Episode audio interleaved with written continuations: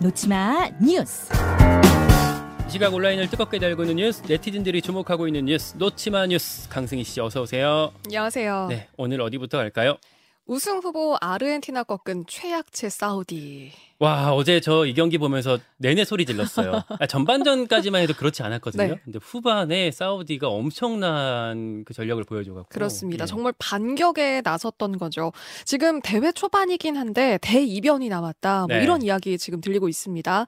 이 사우디가 이번 대회 최약체 팀으로 꼽혔던 팀 중 하나입니다. 이 피파 랭킹을 분석해 보면 사우디가 51위, 음. 아르헨티나가 3위거든요. 어, 그런 사우디한테 이 강력한 우승 후보인 아르헨티나가 2대 1로 그것도 역전을 당해서 졌습니다. 맞아요. 이 경기 초반에 아르헨티나 축구의 신이죠 메시가 뭐 페널티킥을 성공시키면서 1대 0으로 앞서고 있었는데 어, 추가골이 나오는 것 같았지만 전반에만 3골이나 오프사이드가 나왔잖아요. 음.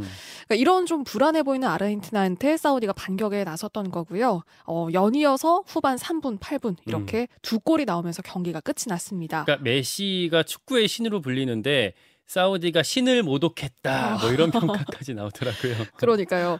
그러니까 지금 사실 이번 월드컵 최대 이변이다. 아르헨티나의 패배를 뭐 현장에 있던 팬들도 전혀 예상하지 못했다. 이런 음. 반응들 나오고 있고 축구 팬들 사이에서 사우디에게 패배는 너무너무 충격적이다. 뭐 이런 음. 반응 나오고 있습니다. 특히 그 아르헨티나의 리오넬 메시 이번 월드컵이 마지막 월드컵이라고 직접 맞아요. 밝혔잖아요. 네. 월드컵 우승 빼고는 축구 선수로서 이룰 수 있는 거는 다 이룬 선수입니다. 그래서 이번 월드컵이 우승에 좀 절박한 그런 기회였는데 좀 우승컵을 들어 올리면서 그 일명 last dance까지 꿈을 꿨는데 좀 시작부터 발이 꼬인 그런 상황이 돼버렸습니다. 아르헨티, 아르헨티나 입장에선 그렇고 사우디는 아주 축제가 됐어요. 그렇겠죠. 너무 좋아서 그 이제 그 경기가 있던 다음 날인 오늘이죠. 공휴일로 선포를 했답니다. 네. 그럴만하네요. 네, 이런 기적 같은 일을 우리 대표팀도 좀 보여줬으면 네. 좋겠고요. 우리는 두 번째로 넘어가죠. 불만 표시한 고객에게 부의 봉투 보낸 롯데제과. 구이봉투, 네. 조이금 봉투 말하는 거죠. 그렇습니다. 예, 무슨 얘기예요? 한 고객이 그 롯데제과의 유명한 막대 과자를 구매를 했어요. 예. 이 안에 들어있는 캐릭터 스티커가 좀 갖고 싶어서 이 박스채로 구매를 했는데 그런데 그 박스를 열어봤더니 그 다른 막대 과자가 들어있었고 심지어 스티커가 없었다고 합니다. 그래서 롯데제과 측에 연락을 했고 그 롯데제과 측에 편의점에 가서 직접 교환을 해라 그렇게 음. 얘기를 했지만 이 고객이 다리를 다쳐서 수술 받고 치료 중이라서 움직이지 못한다. 그래서 직접 스티커를 집으로 받기로 했다고 합니다. 음, 그런데 롯데제과 측에서 보낸 그 박스를 집으로 받은 박스를 열어봤더니 이 스티커가 담긴 봉투가 부위 봉투였던 거예요.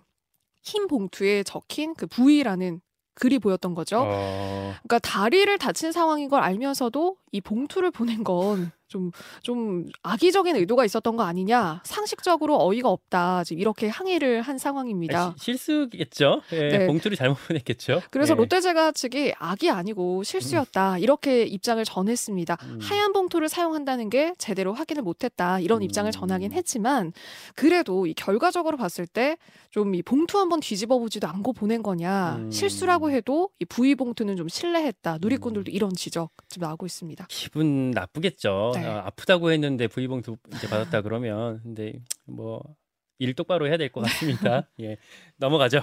원숭이 두창 네 번째 확진자 나왔다. 아, 세 번째가 얼마 전에 있었는데 네 네. 번째가 또 나왔습니다. 네, 연관이 있었습니다.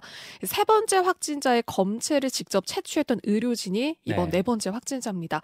주사 바늘에 당시 찔렸던 걸로 알려졌어요. 그래서 이후에 고위험 접촉자로 분류가 돼서 능동 감시 중이었고, 그리고 바늘에 찔리고 나서 바로 그 원숭이 두창 백신 접종을 했거든요. 그렇지만 네. 어제 이 피부 병변이 발생을 했고 확인했더니 양성 판정이 나온 겁니다. 음, 어 그래도 지금 상태는 두통 같은 뭐 전신에 좀 증상이 있었지만 다행히 양호한 상태라고 어, 전해지고 있어요. 원숭이 두창이 한참 그 이슈가 됐다가 최근에는 이런 얘기 많이 안 했었거든요. 네. 근데 이제 국내 확진 사례까지 나오면서. 어, 조금 걱정을 해야 되는 상황이 아닌가 이런 생각도 드네요. 예. 마지막 하나 더 볼까요?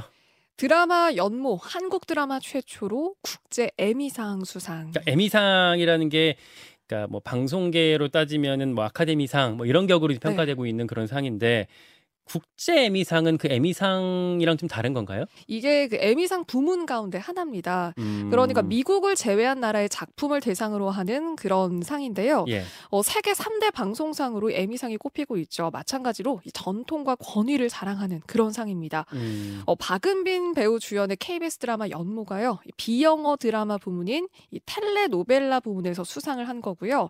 어, 에미상에서 우리나라 드라마가 상을 받는 것도 이번이 처음입니다. 그러니까 박은빈 배우라고 하면 우리가 그 기러기 토마토 스위스 인도인 별똥별 우영우로. 네. 우리가 알고 있는 배우인데 네. 연모라는 드라마로 수상을 한 그렇습니다. 거군요. 네. 음.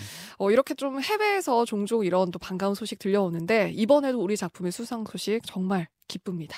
네, 네. 여기까지 듣겠습니다. 놓치마 뉴스 강승희 씨였습니다. 고맙습니다. 고맙습니다. 김현정의 뉴스쇼는 시청자 여러분의 참여를 기다립니다. 구독과 좋아요, 댓글 잊지 않으셨죠? 알림 설정을 해두시면 평일 아침 7시 20분 실시간 라이브도 참여하실 수 있습니다.